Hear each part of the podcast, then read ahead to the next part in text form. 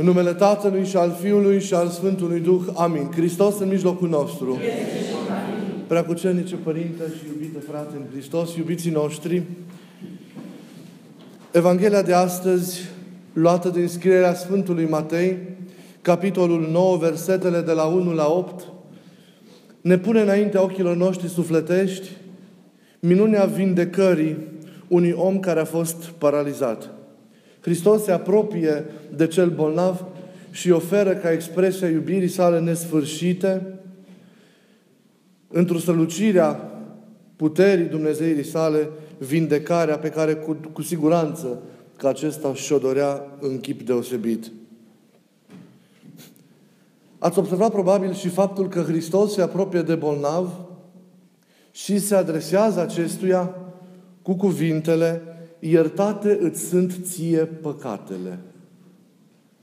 Ne-am fi așteptat ca, în, a, ca și în alte situații să răstească un cuvânt vindecător prin care să purceadă la imediata vindecare a celui bolnav. Dar Hristos se apropie de el și iartă păcatele. Și lasă pentru un timp lucrurile așa. Și poate că ar fi rămas lucrurile așa dacă n-ar fi fost acea cârtire din partea evreilor, din partea mai marilor sinagogii, cu privire la dreptul pe care îl are el de a ierta păcatele. Și Hristos face o splendidă, face o splendidă demonstrație a Dumnezeirii sale, care se arată aici nu atât în vindecarea propriu-zisă, pe care, care poate fi mijlocită și de către oamenii care duc o viață sfântă, care duc o viață desăvârșită în Dumnezeu, ci iartă păcatele. Ceea ce, luptul pe care știm că este propriul lui Dumnezeu. În Vechiul Testament, cu precădere, se sublinează acest fapt că singur este Dumnezeu cel care iartă păcatele.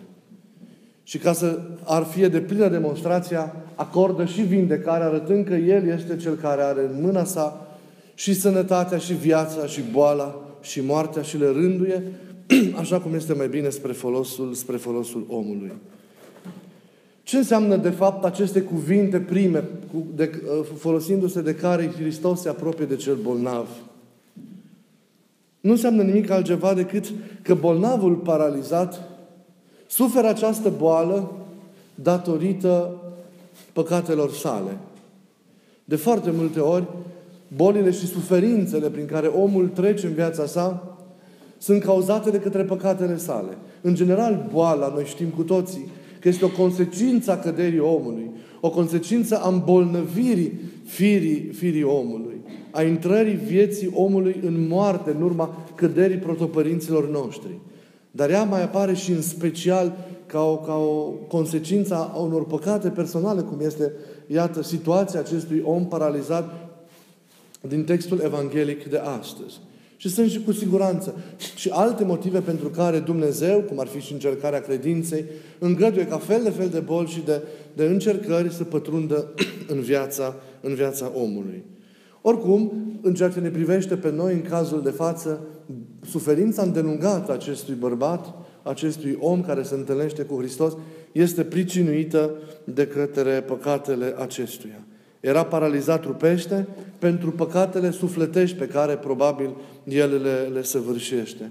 Și constatăm și nu obosim a ne minuna ce legătură teribilă există între suflet și, și trup. Ce mult contează sănătatea sufletului pentru trup.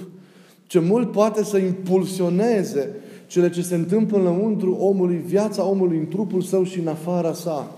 Ce înrăurire și ce putere fantastică de determinare are sufletul asupra trupului și asupra vieții omului, a vieții omului în general.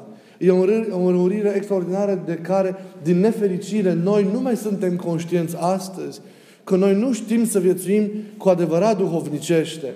Nu mai trăim autentic după sufletul nostru, nu mai avem o ierarhie în, în, în ceea ce înseamnă experiența noastră de viață, nu mai prevalează spiritul în experiența noastră de viață, ci de multe ori trăim trupește, trăim în absența unei, unei vieți duhovnicești, în absența prezenței și a lucrării Duhului Sfânt în viața, în viața noastră.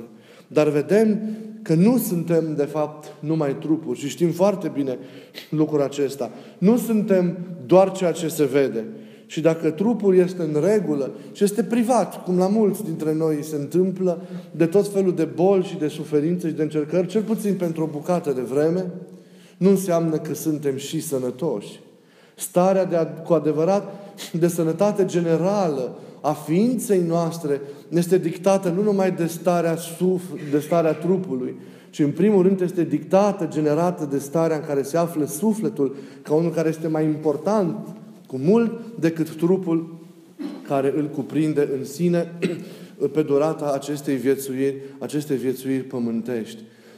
De aceea, la întrebarea dacă suntem sănătoși sau nu, ar trebui să răspundem privindu-ne sufletele noastre și nu trupurile. De multe ori zâmbesc când mai întreb pe câte unii care vin la spogare, dar cum sunteți? Cum sunteți? Bine, părinte, așa, mai iau câte un medicament, da, sunt bine, sunt sănătos, nu mă doare nimic. Zic, dar sufletul te doare? Cum îți este sufletul? De acolo se vede în ce stare, în ce stare ești. Sănătatea vine din lăuntru. Suntem sănătoși cu adevărat dacă sufletele noastre sunt, sunt sănătoase. Se poate să fim grav bolnavi sufletește datorită multor păcate nemărturisite și netemăduite. Și boala în care se află sufletul este datorită, se, se află datorită păcatelor. Păcatul este adevărata boală, este adevărata problemă cu care noi ne confruntăm și care ne afectează, fă de multe ori, mai mult decât noi putem să ne dăm seama. Contează și trupul, și sănătatea, și trebuie să le îngrijim pe toate și să le cerem necontenit de la Dumnezeu, dar nu în detrimentul sufletului, ne uitând că starea de sănătate pe care în mod predilect noi trebuie să căutăm, trebuie să fie cea lăuntrică, trebuie să fie cea interioară. E vorba de sănătatea trupului. Să ne îngrijim și de această sănătate, așa cum nu contenim a ne îngriji de cele, de cele ale trupului. Dar noi, și aceasta este, probabil că vă dați seama de acest lucru, adevărata boală și adevărata problemă a noastră, că noi nu mai simțim păcatul ca o boală. Noi nu mai simțim păcatul ca o boală. Nu ne mai doare păcatul.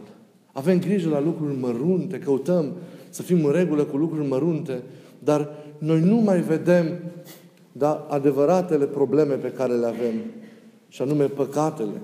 Pe păcatele pe care, chiar dacă de multe ori le-am oprit din manifestarea lor, cel puțin exterioară, nu le-am tămăduit, nu le-am vindecat însă de plin. Astfel încât rădăcinile lor și mișcarea răului încă se mai află și încă mai produce tulburare în lăuntru nostru și de multe ori iasă și în afară, tulburând și în, în, afara, în afara noastră.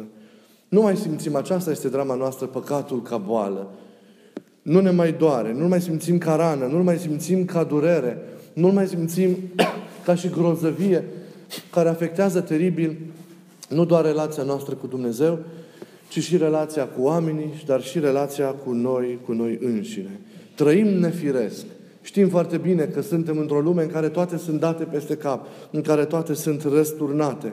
Și drama este că acest păcat ne-a, ne-a devenit un firesc. De aceea nici nu mai simțim ca pe un nefiresc și nu mai simțim ca pe, ca pe o durere. A devenit, cum vă tot spun, o a doua natură. Și aceasta este marea drama noastră, că devenindu-ne un firesc, ne-am obișnuit cu el și nu mai facem nimic pentru a-l eradica și pentru a-l birui noi înșine și astfel viața noastră se perpetuează în neorânduială, se perpetuează în nefiresc și, se, și continuă a înainta în moarte, continuă a fi înghițită de moarte.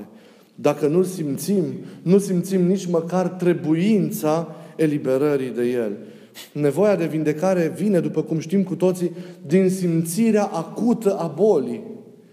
Doar când acea boală îți provoacă durere, ai acea nevoie năvalnică de, de, de, de a opri, de a interveni și de a face ceva. Noi nu simțim această durere, această rană și această po- povară păcatului, de aceea nu facem tot ceea ce ne stă în putință pentru a-l curăța de plin, pentru a-l eradica total și de săvârșit din viața noastră. Să nu credem că l-am biruit, că l-am oprit în manifestarea Lui. E o primă etapă a luptei împotriva Lui. Dar mai sunt rădăcinile Lui, mai sunt manifestările Lui în lăuntru nostru, care trebuie în continuare, prin luptă duhovnicească, prin atenție, prin lacrimi trebuie, trebuie eradicate și scoase și, și curățite din lăuntru. Aceasta este a doua etapă a luptei. Este o luptă mai grea, o etapă mai, mai, care necesită mai multă atenție, mai multă râvnă, mai multă zbatere, mai multă, mai multă luare aminte de către, de către noi.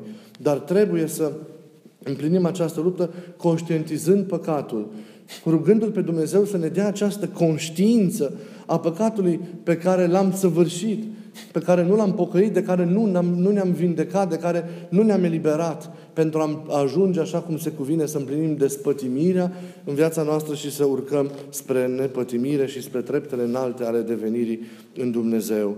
Păcatul așadar este adevărata boală. El se produce în interiorul nostru, e în trupul nostru și ce este înăuntru nostru și în afara noastră apare tot ca o manifestare negativă, ca o consecință a acestei lucrări interioare. Dar și despovărarea de păcat pornește tot din lăuntru și de orice boală și de orice neputință. Eliberându-ne sufletul, curățindu-ne și sfințindu-ne viața, noi reușim să avem o viață îndreptată și binecuvântată și în cele din afară. Boala de acolo începe, de la inimă, și acolo se termină, în sufletul nostru, unde trebuie să se producă numai decât vindecarea. Să facem fiecare dintre noi, iubiților, pași spre propria noastră vindecare. Să chemăm Duhul Sfânt adânc în inimile noastre și să rugăm să ne, ne descopere propria neputință, dacă noi înșine nu o putem face. Să ne descopere propria rană. Să ne descopere adevărata boală să ne descopere nefirescul în care de multe ori trăim viața, să ne descopere această realitate a păcatului, să ne facă să o conștientizăm, să ni se frângă inima, simțind rănirea iubirii lui Dumnezeu prin păcatul nostru și să ajungem la simțul adevărat și profund al pocăinței, care face posibilă schimbarea noastră, sfințirea noastră, îndreptarea noastră și tămăduirea noastră de plină prin întâlnirea și împreună petrecere cu Mântuitorul, cu Mântuitorul Hristos. Și doar așa făcând, vom putea să trăim învierea ca o realitate duhovnicească continuă. Dacă avem această pocăință mereu în noi, că ne ajută de fiecare dată să murim și să înviem și să înviem în Hristos să facem tot ceea ce ne stă în putință. Aceasta este chemarea pe care Biserica astăzi ne face pentru a ne tămădui și pentru a descoperi adevărata stare și de plină stare de sănătate a ființei, a alcătuirii noastre. Să facem pași înspre vindecarea noastră, înspre tămăduirea noastră, înspre însănătoșirea noastră și să ne rugăm ca El să ne dea acest har al unei sănătăți de pline, adevărate, cu care să-L slujim și pe El și cu care să-L slujim printr-o liturghie neîncetată de iubire pe toți oamenii din jurul nostru. Iubiții noștri în Hristos. Această zi de duminică este și o zi cu o semnificație duhovnicească deosebită pentru fiecare dintre, dintre noi dar și pentru comunitatea bisericii în general. Pentru că trăim un moment unic, trăim un moment de mare bucurie și de mare înălțare duhovnicească care ne dă mai mult curaj pentru a ne apropia de Dumnezeu, pentru a împlini lucrarea duhovnicească pe care El o așteaptă de la fiecare dintre noi. Ne dă îndrăznire să ne ridicăm și să ne asumăm și noi jugul cel bun al nevoinței și al luptei și al ostenelii pentru sfințirea noastră. E vorba de prima pomenire a Părintelui Paisie Aghioritul, unul din mari bărbați contemporani al credinței, a iubirii și a unei statornicii în slujirea necurmată a Mântuitorului, a Mântuitorului Hristos. Sfântul Sinod al Patriarhiei Ecumenice, condus de actualul Patriarh Ecumenic Bartolomeu, în urmă cu câteva luni, l-a canonizat, recunoscând sfințenia vieții lui și evlavia pe care poporul a avut-o dintotdeauna la el. Adică l-a trecut în rândul sfinților, oferind șansa aceasta tuturor comunităților parohiale și mănăstirești, dar și credincioșilor în parte de a-L venera, rugându-se, închinându-se icoanei și, și lucrurilor sfinte care au ținut de El. E un dar deosebit acesta Sfântul este unul din Sfinții noștri contemporani. S-a mutat la Domnul anul 1994 și este cel mai recent Sfânt pe care Biserica Ortodoxă îl are, îl are canonizat. Un mare, așadar, părinte nevoitor, un om care a întrupat în viața sa Evanghelia, un mare purtător de har de Dumnezeu și un mare făcător, foarte mare făcător de minuni. Ceea ce ne impresionează cel mai mult la el e marea lui smerenie, marea lui lepădare de sine, nevoințele făcute cu o mărinimie de suflet extraordinară pentru dragostea Mântuitorului Hristos. Acrivia sa monahală, larga sa înțelegere, bunătatea sa deosebită, extraordinara sa sensibilitate duhovnicească, discernământul său rar întâlnit la oameni, dragostea lui jertfelnică nu doar pentru Domnul, ci și pentru orice om și grija părintească cu care El îi odihnea pe toți. Simplitatea. Toate acestea și multe altele l-au făcut vrednic pe iubitul nostru Părinte ca să se așeze într-o icoană prea strălucitoare pe tâmpla nemuritoare a Bisericii Mântuitorului Hristos. Sfântul s-a născut din părinți binecredincioși, a avut un început binecuvântat al vieții sale, că cel care l-a botezat pe el în localitatea natală, în Farasa, și cel care i-a fost naș al botezului, a fost nimeni altul decât Sfântul Arsenie Capadocianul, un alt sfânt contemporan, mai mare decât, decât el și ca, care și el a fost recunoscut cu ceva ani mai înainte de către același sinod ca sfânt al Bisericii Patriarhiei Constantinopolului. Iată ce frumos, un sfânt botează și naște în Hristos un alt, un alt sfânt. Părintele Paisia Ghioritul s-a bucurat de canonizarea părintelui său duhovnicesc, așa cum și noi, care l-am cunoscut, ne bucurăm de canonizarea lui de astăzi. Părintele Paisia este cel care a dezgropat moaștele din insula Corfu unde se aflau, pentru că și el a trăit ultimii ani acolo, finalul vieții l-a trăit Părintele Arsenie, că au fost dezrădăcinați, au venit undeva din Asia Mică, da, dar, dar în contextul tulbure care a fost cu turcii, Grecii au părăsit localitățile natale și s-au înapoiat în ținutul natal.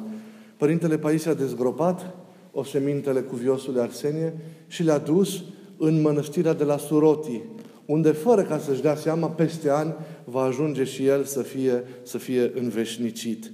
De mic a avut această chemare și a avut această râvnă pentru a trăi o viață adevărată de consacrare în, în Dumnezeu. S-a retras în Sfântul Munte al Atosului de vreme.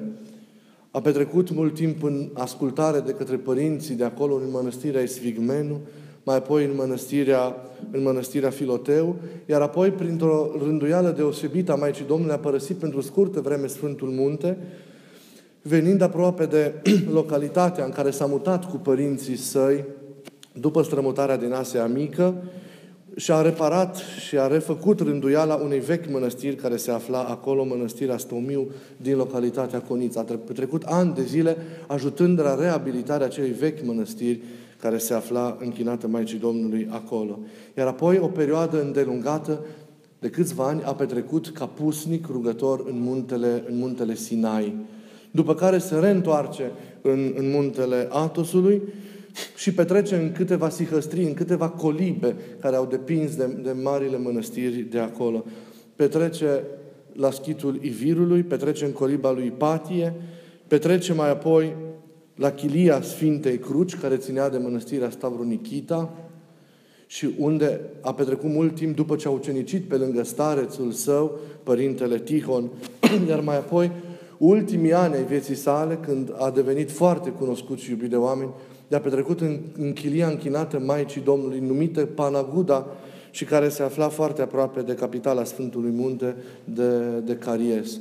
Sfântul a trăit în mari nevoințe, mari nevoințe, dar a avut atâta echilibru. Nevoințele nu l-au înrăit, nu l-au făcut un morocănos, un supărat.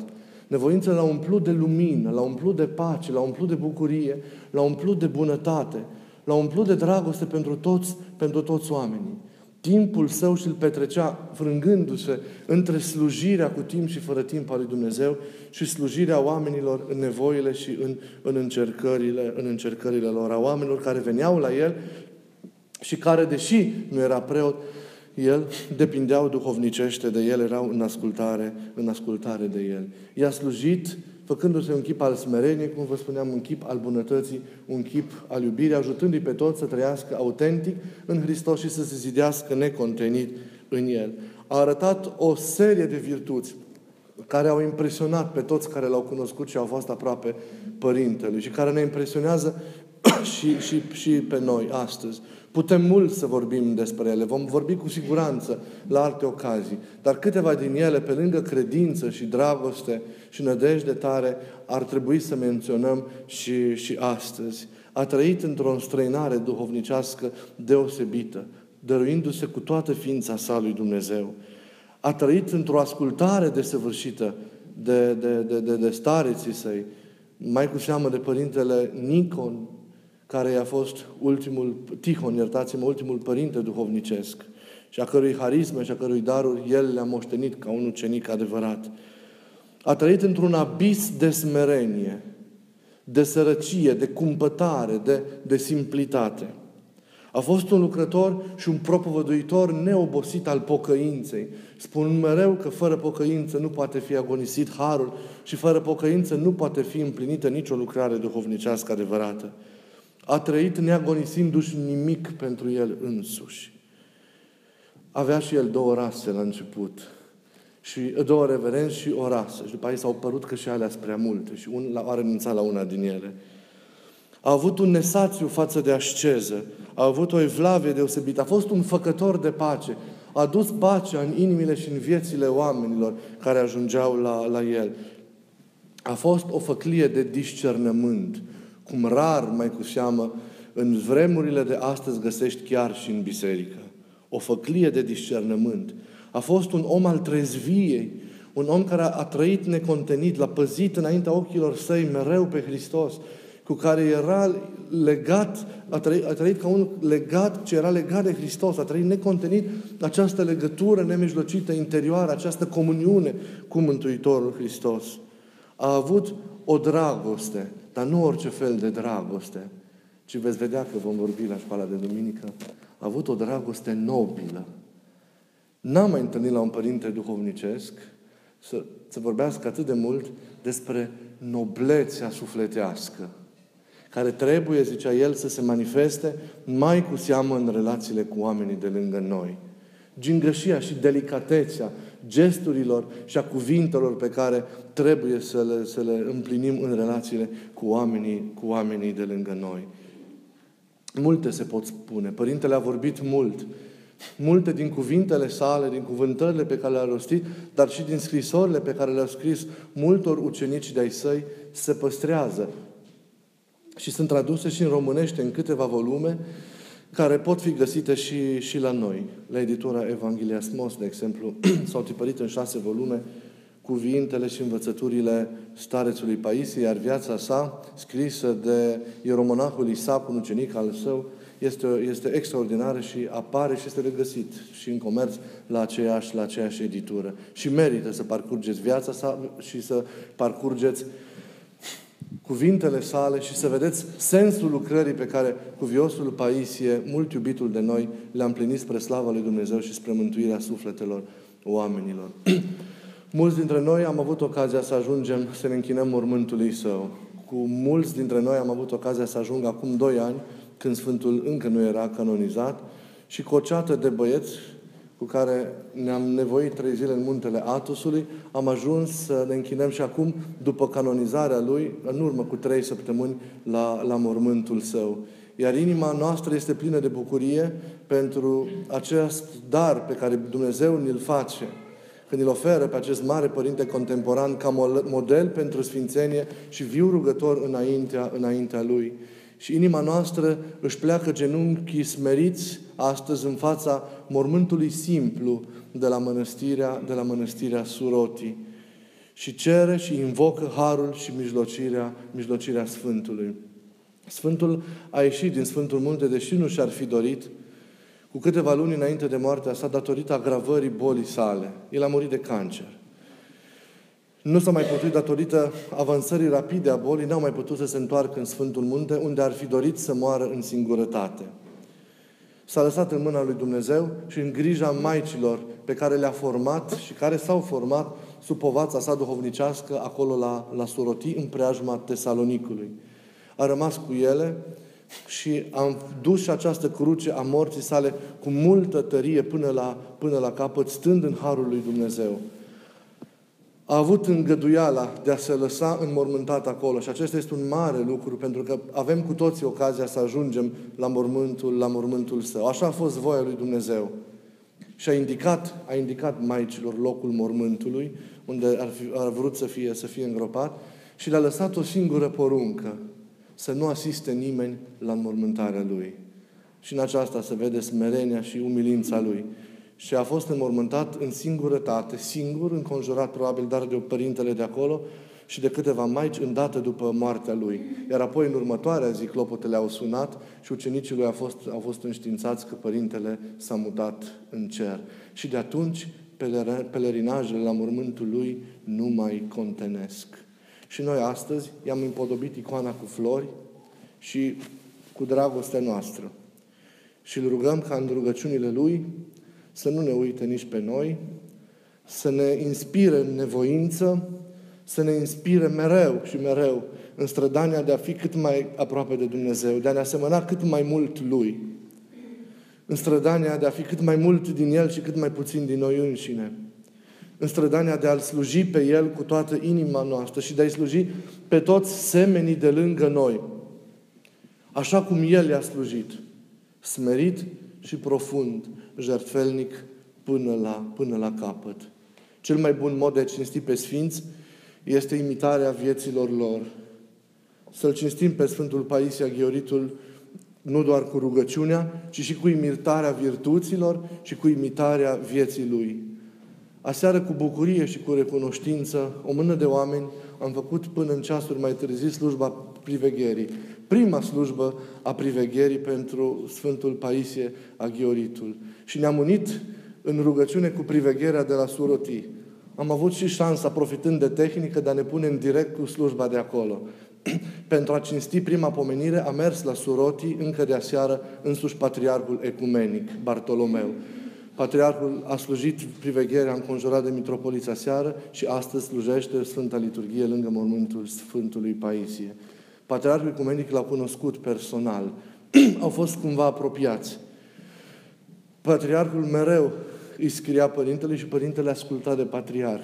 Dar nu asculta datorită unei funcții, ci asculta datorită unei relații deosebite pe care a avut-o cu, cu acesta. În momentul în care el a fost ales patriarh, părintele Paisie a zis, în sfârșit ne-a dat Dumnezeu cel mai mare patriarh pe care puteam să-l, să-l avem.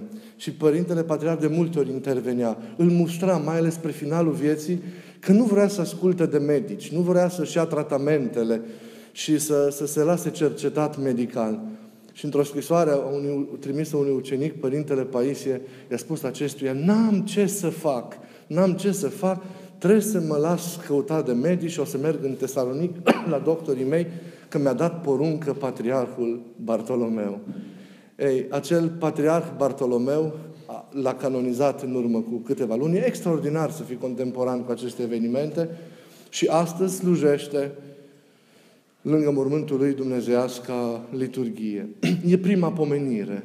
De aceea este un moment deosebit, este un moment istoric și să-i dăm slavă lui Dumnezeu când ne-a dăruit un astfel de părinte, repet, model, dar și viu rugător înaintea lui Dumnezeu pentru noi. Astăzi, în Duh, suntem și noi la această dumnezească liturghie cu Maica Domnului, cu Sfântul Iosif, cu toți Sfinții, că formăm împreună o singură adunare și iată cu Sfântul Paisie Aghioritul. Suntem duhovnicește împreună pentru că nu sunt nesfârșite liturghii care se frâng pe atâtea altare câte sunt, ci e o singură liturghie care ne adună pe toți în jurul singurului Hristos.